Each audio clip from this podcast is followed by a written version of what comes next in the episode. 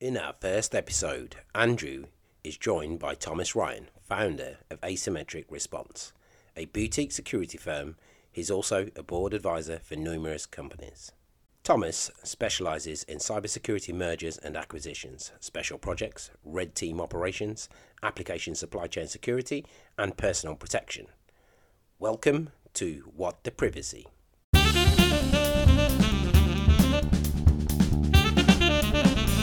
Now, interesting thing about Tom is that our paths nearly crossed 30 plus years ago. He was a fish head, as, as, as the Americans would say, he was a US sailor, and he was visiting my hometown. And of course, they all go on shore, the sailors, they all go out for a pint. I mean, and I mentioned to him about the USS Enterprise entering Plymouth. It's so big, because everything's big from America uh, couldn't get in the port, and uh, that's that's why I mentioned the USS Enterprise. And I said, "Oh yes, I was walking through Union Street, which is a bit of a dodgy area of Plymouth, where all the pubs are, and there was a an American sailor was thrown through the window of the pub, uh, which of course you're going to remember if you've seen that. And I mentioned this to Tom, and we just suddenly found out, worked out that Tom was inside the pub, and I was outside the pub. Um, obviously, he was drinking inside the pub, and obviously, I wasn't, which mostly makes a change. But um, it's amazing how our paths cross. so you not drinking, yeah, Tom, that's funny. so uh, Tom's uh, co-founder of Asymmetric uh, Response. He's a well-versed man in cybersecurity. Been in this arena for what do you say, 20 years, Tom? 20 now, a lot longer. I've been on the started as a developer in 95 got into the cybersecurity portion in 99 his his backstory is great harry potter got him into cybersecurity. Expand on that. So back in my days of being a developer i was working at uh, scholastic the children's publishing company. And at the okay. time they owned all the rights of publishing the harry potter books so we were launching the first Harry Potter website in 99. And we come in one morning to find out it was hacked. And back then, hacking was altogether different. It was just like site defacements. So they went and trashed, the, you know, the site before it was officially launched. Uh, and then you go in and you get into it, and you're like, we tracked down the kid in, you know, I, I would say roughly an hour okay? Because back then everybody had DSL, and you had your own static yeah. IP address, and with that, people would host their own websites and put up silly things like their email and their phone number. So it was very easy to track down the person, and me and my coworker gave him um, an interesting phone call. Tell us about Robin Sage, because it's just a brilliant uh, idea. You've even got a whole Wikipedia page on it, which I didn't realize you had a whole Wikipedia page on it. Yeah, well, the funny part is the bad part about Wikipedia is anybody can go in and add their name to it. Yeah. and it's not so easy to go in and edit and replace them. So that's the funny part about Wikipedia. Um, so what happened was uh, this is going back around Christmas, the day after Christmas of uh, 2009. I said, this is going to be a little fun trip. And I started creating this whole fake persona you know, because I I've always hated social media, but in a weird way, if you own a business, it's a necessary evil. Um, you need it for marketing. So I said, all right, let's see how much data I can gather from this from doing a little OSINT. Right. So I started digging into it. And back then, the two big ones were Facebook and MySpace. And it was also interesting to watch the pattern of the growth. So when I first started this, there was 250 million people on Facebook. Okay, so think of that. And I said, all right, let me start targeting specific people. The ones that pop up in my feed all the time are cybersecurity professionals and uh, ex-military. With that being said, I said, all right, let's see what data is there. Oh, look, I can get EXIF data. So, you know, image embedded inside of the images. With that going a little bit forward, I said, all right, let me make something brutally honest. No, I wouldn't say honest. brutally deceptive. Okay, and see how well people, you know, research the people they connect to. So I picked a name, of Robin Sage, from the training exercise. You know, pretty much get your Ranger tab. And then I looked it up. I'm like, wait, this is even going to be more funny because I looked up, I did a quick background check on it. There were no women named Robin Sage. Okay, it was usually men in their 60s that really had that name. And next, I took on the character of how do I get this picture? You know, what entices hackers? So I took a picture off a softcore porn website and used that as the persona. And then I did a little OSINT on her and picked up her Facebook page. Boom, boom, boom, boom. And use that as the whole persona to see who would connect. So I opened up the standard ones back then. So I opened up a Twitter, I opened up a Facebook, I opened up a LinkedIn, all to see who would go and connect, see who did actual research. So for 28 days, I felt what it was like to be a woman on the internet, which was um, it makes you realize some men are so stupid. Okay. Yeah. And, then you start to realize the reputational risk management that's you know out there from that from the pictures you post from the things you say for how good some people are at OSINT that knew exactly where the pictures were taken in a park. Um, also, how quick people will pick up on a fake profile, and because it's not voiced out through the community, nobody nobody else picks up on it. There was no ways of banning accounts so easily back then, and things have changed a bit. Now you could spin up whole armies and they won't pick up on it. I mean, at 2009, that's a different lifetime, isn't it? I mean, that's and you go on about how how stupid men are. It's it doesn't matter even what role you're doing, what level of intelligence. They all have that same level of stupidity to click on it as well or to interact or is it and if you if you think about all the people we deal with i mean we must be in the top 1% of the population that understand what's going on and get frustrated with the other 99% of the population that still ignore what's all the cybersecurity practices that you need to do in order to protect yourself. Mm-hmm. but that robin sage one which i was looking at on wikipedia i was i was thinking oh there's been a lot of um, work on it to create this false persona. It's quite it's very convincing. Oh that that very was convincing think of that as the test bed for when i would do red teams and stuff that was like the most lightweight one i had one that ran for wow it ran for seven years before it got taken down and that one from an influence perspective had 18,000 followers on linkedin did he take it down or was it we forced to take it down?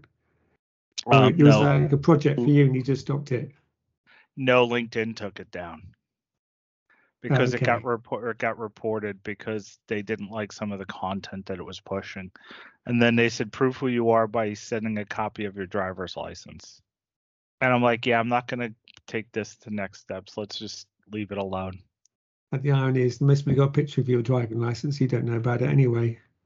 Yeah, pretty much because they everybody. Well, I don't know about over there. Over here, the driver, the the good old DMVs, um, they all sell your data, and most people don't realize that. Yeah, the DVLA over here, Driving Vehicle License Agency, they sell our data to car parks, clampers, and there's, there's a few court cases going through the UK with the NCP where drivers, I think uh, the Transport Secretary in the UK has to give authority for the DVLA to allow data to be sold to a commercial organisation, or I think it's the the the blue light services are allowed to have access to it anyway. So there's a big grey area that is the transport um, Minister of Transport actually allowed to sell it commercially, and it you know because it, it's my I, I got a, a ticket for parking uh, down near Hertfordshire the other day, and I was fuming. They even got my phone number, and then I got a ticket at Wolverhampton railway station. I'd actually paid because uh, I didn't have much of my my telephone. I keep apps of it. I actually paid at the machine, and obviously the billing mechanism didn't uh, line up. So I got a really threatening letter through. So I phoned up and I just said I'm not going to pay, even though I had a bank statement to say I'd paid, and I played it out. Um, but I was more annoyed that they had my PI, and you know they knew everything about me down to my inside leg measurement. So um, yeah, it's. I think the government's gone too far. Privacy, privacy doesn't exist anyway, does it? No, uh, I've always looked at it. Privacy died with social media. Yeah, the last time privacy, you say privacy, I say privacy. The last time privacy existed maybe was with our great grandparents, and they they most probably were found out on the census anyway. So, you know, that's the only all the local taxes, but that, that was proper privacy. But um, that's why you all migrated to America, Tom, to get away from it. No, we were the first Brexit. God. Got to bring that one up. So, what have you been doing this week? Because you, you've um, you've been a pretty busy um, chap this week, haven't you? Yeah, it's uh, it, it's always the after effect of everything. So, you know, closing bell Friday, Microsoft announced how they've been get that got popped. Now everybody's scared about everything that Microsoft that they own. So everybody runs scans. They said, "Oh, I have a vulnerability here." I'm like, "Yeah, you've had that for a while." I said because you don't do proper updates. And then it, it's like everybody goes in paranoia mode. And there was a great article. You know, I'm kind of shocked I'm going to say this, but in a Washington Post, and they they kind of warned us that you know it was Microsoft and HPE last week, and they said there's 10 more coming out this week, well over the next few weeks. So the only other one I saw that came out so far and had nothing to do with Microsoft was Cloudflare, and that one was interesting because uh, it was that was the Thanksgiving's one, yeah. Yeah, the Thanksgiving one, yeah and the, these are all the after effects, the daisy chain effect from when somebody gets breached, and this was tied yeah. to Okta. And when Okta got breached, you saw a lot of people that got quite uh, angry. So you had Tenable, you had CrowdStrike. Um, I know every every customer I have that has Okta was kind of fuming about it because it all started off with the MGM hack because the MGM hack showed a bunch of new hacks that were inside of Okta. But when you look at the legacy of it, it was the December of the year before when Okta's source code got breached from a GitHub repo. And once you have the source code, you have the keys to the kingdom for a while. You know, sort yeah. of like like in 2021, December 2021, when Microsoft's Exchange soft, you know, code got hacked um, from their GitHub repo. And now you started to see the trickle down effect of everything after that. So. Yeah, I mean, I, I wrote on I wrote on this morning about the Thanksgiving's one and Cloudflare, mm-hmm. and the CEO um, Matt Prince. Um, what did he say? Trespass, trespassers were ejected next day. So even though they had it on Thanksgiving's Day, they and it was through a was it confirmed that their their Jira systems was accessed by an Atlassian server by a state nation threat actor um, and they confirmed that no client data or systems were compromised. What I never can't get my head around, um, well, and I understand why they do do it, is that it happened on Thanksgiving's Day, and then they what, what's the date today? Uh, second of February, first of February mm-hmm. yesterday. They announced it on the first of February. Yeah. So why does it take? Why does it take three months, two months to announce it? Because it's just uh, you have to remember when they say the time to announce it, it's usually um, what you know after an investigation's done and they can measure the impact. You know, everyone thinks, oh yes, we found out we got popped. Let's tell them in two days, and then we have our lovely legal friends that they're great at figuring out when the right time to report is and to protect us and to see when we're going to get hit with an SEC investigation. And also, don't forget to be fair to Cloudflare. If you remember, Okta said that was, there was only one customer that was improvised when their customer support system got hit. And yeah. then I believe it was December or January where they came, you know, they no, it was December. They came clear and says no, it was this number of uh, customers. Yeah, so that was interesting. So I'm going to put them as a candidate for the ones getting the SEC investigation, but in November, because the SEC loves throwing out their big investigations in November. The first one was Uber, then November of 2023 was SolarWinds. So we have a bet as to who it's going to be for 2024. What about um, MOVEit, the file transfer company? I know that's a zero-day vulnerability, which could be viewed slightly different. But again, you, there's still MOVEit impacts going along, aren't there? The universities are still suddenly announcing we've been impacted by the MOVEit breach. Let, us be realistic. Universities have been a joke with their cybersecurity posture oh, since yeah. I got in this industry. They were always the favorite jump point. Boom, pop on there and jump somewhere else. Um, yeah, that's kind of where it's at. I mean, I I sat on a couple of university boards, and I, I think my biggest gripe with universities is one of two things. One, the stuff that they teach is kind of old. The yeah. other, the and then you're not really training the next generation of professionals. And I blame that on two things. One is professors are not allowed to work in most places I visited. Most professors are not allowed to work in industry. The only ones that are allowed to work in industry are the adjunct professors. So if you're not working in industry, how are you going to remain current um, with all all the stuff that changes? I mean, I'm not a young I'm not a young chicken here, and yet I still have to. I would say a minimum of 20 hours a month of training on all new stuff because it's constantly changing in this industry. When I talk to universities, we we've got a number of universities we look after. Uh, uh, some of them had to be trained on the data side. You know, what what's the you know, so what if we got compromise? Why aren't you saying that? Um, um, is it noyb, the um, forum?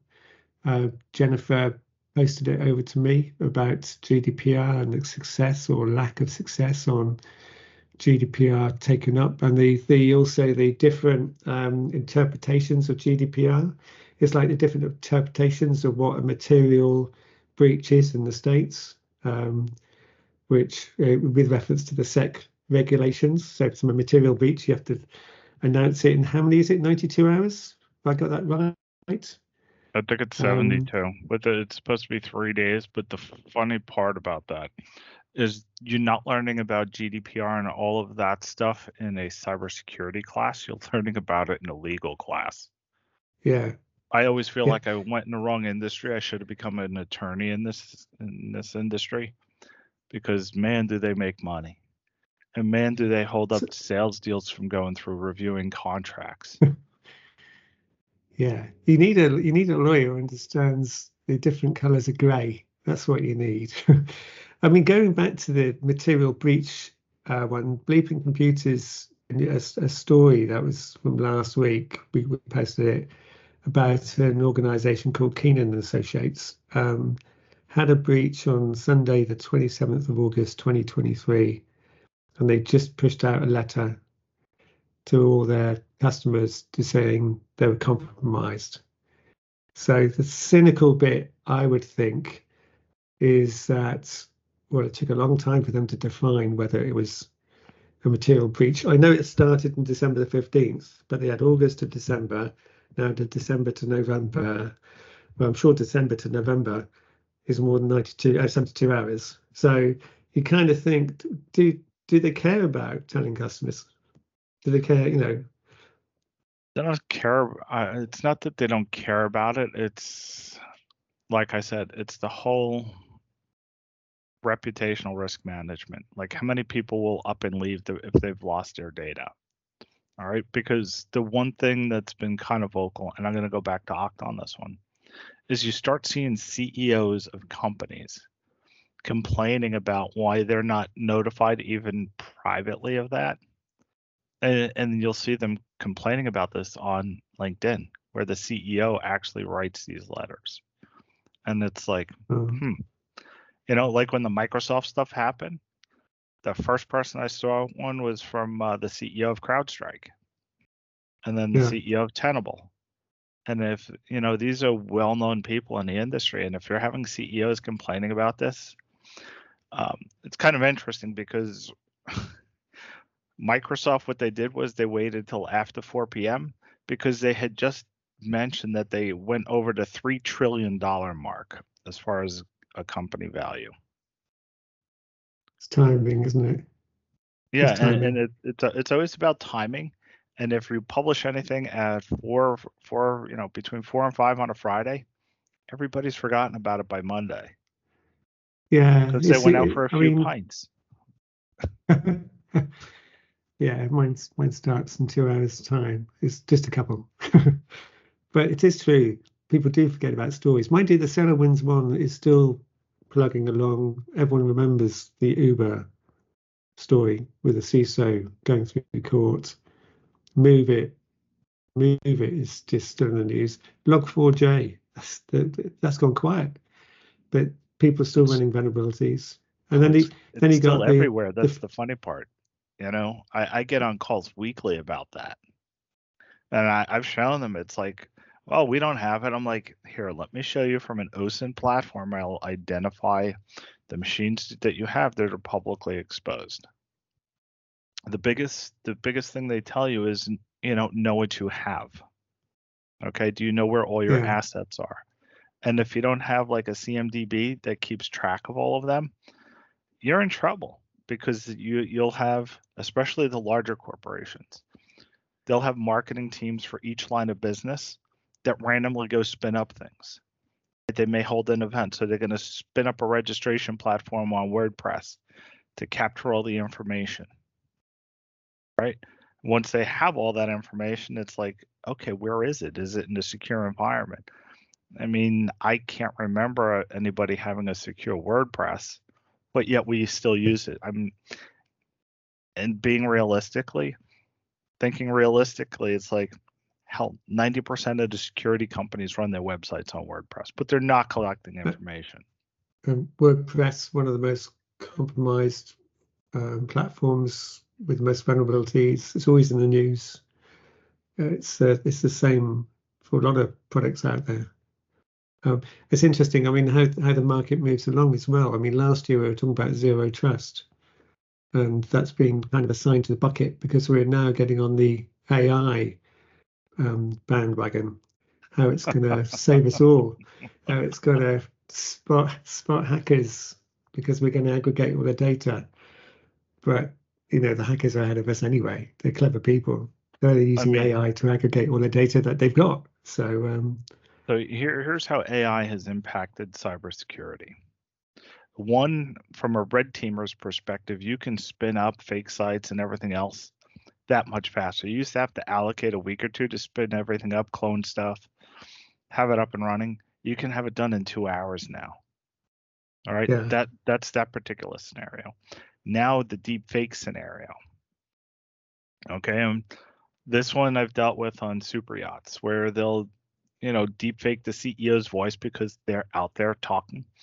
And they'll go in and say, Yeah, I need to change my weeks doing it or the yacht I'm using.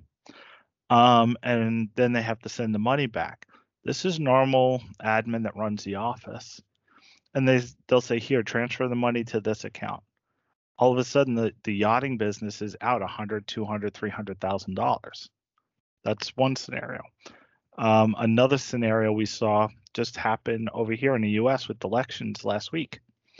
Over in New Hampshire, somebody cloned uh, Joe Biden's voice now, yeah. what what they did was they used a, you know, a teledialing service and literally just called up everyone telling them not to vote using a deep fake yeah. of his voice.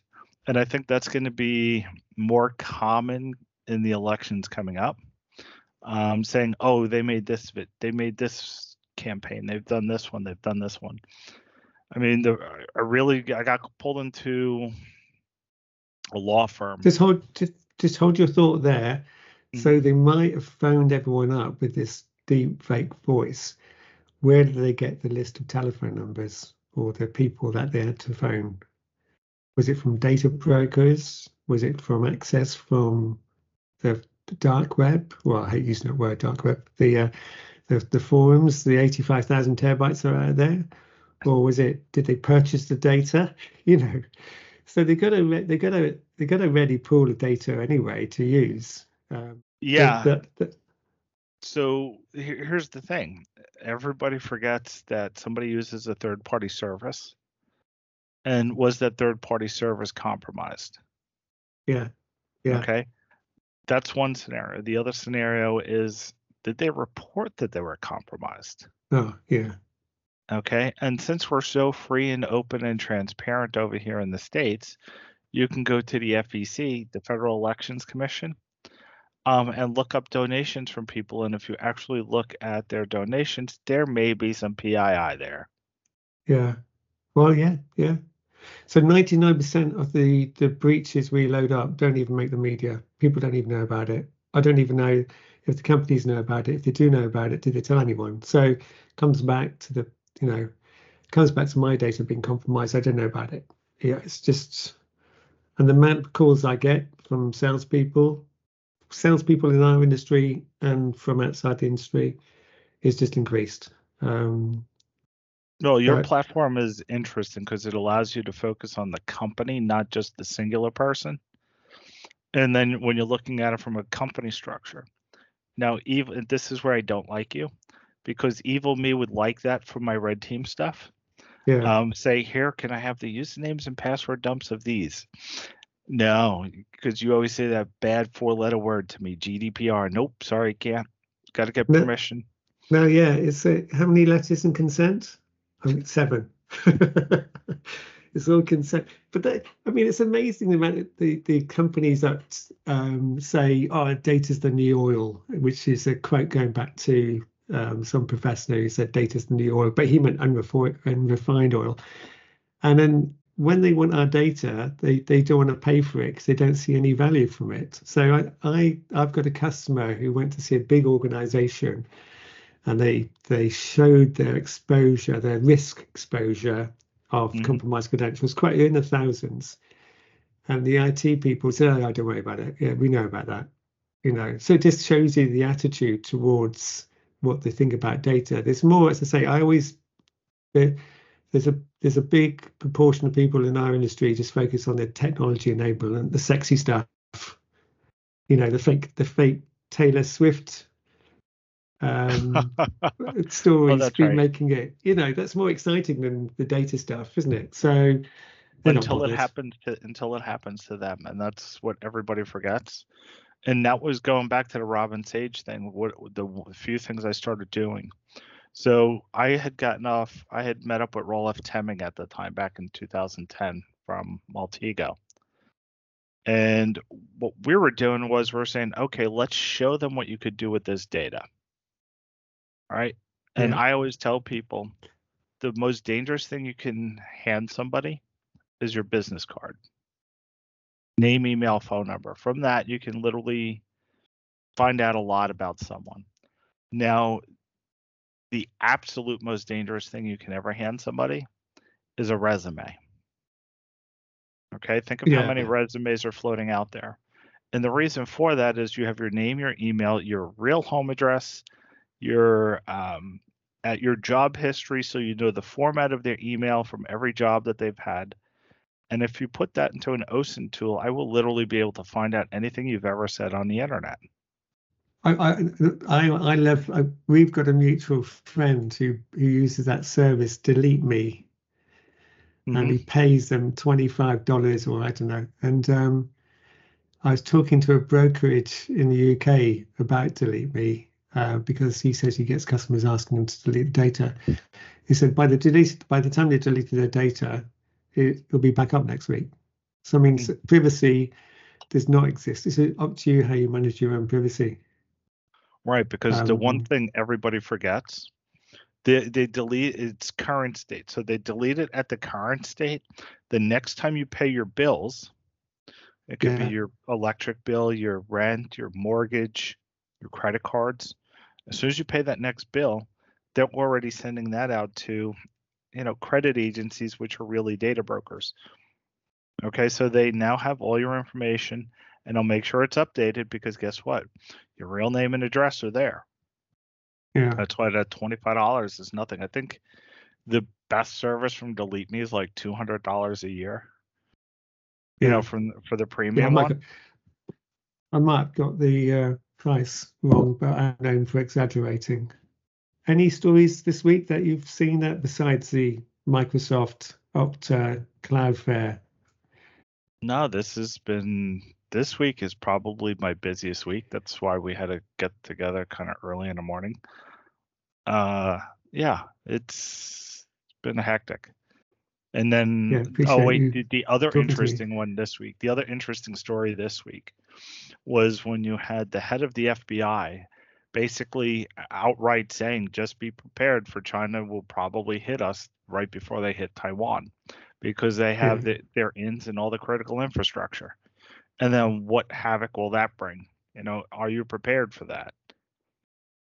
What action will actually be taken, or will we just kind of sleepwalk into what's going to happen? But they've been they've been talking about that for years, though, haven't they? Right. I mean, they've been ta- I'll give you an example. Back in 2003, when I was working for a government agency, they literally, that was the first thing that came up in 2003 that China Yeah. was the one that did the new, big New York City blackout that went on for Oh, three okay. days. Yeah. You know, that, that was whether real or conspiracy theory, who knows? You know what they say.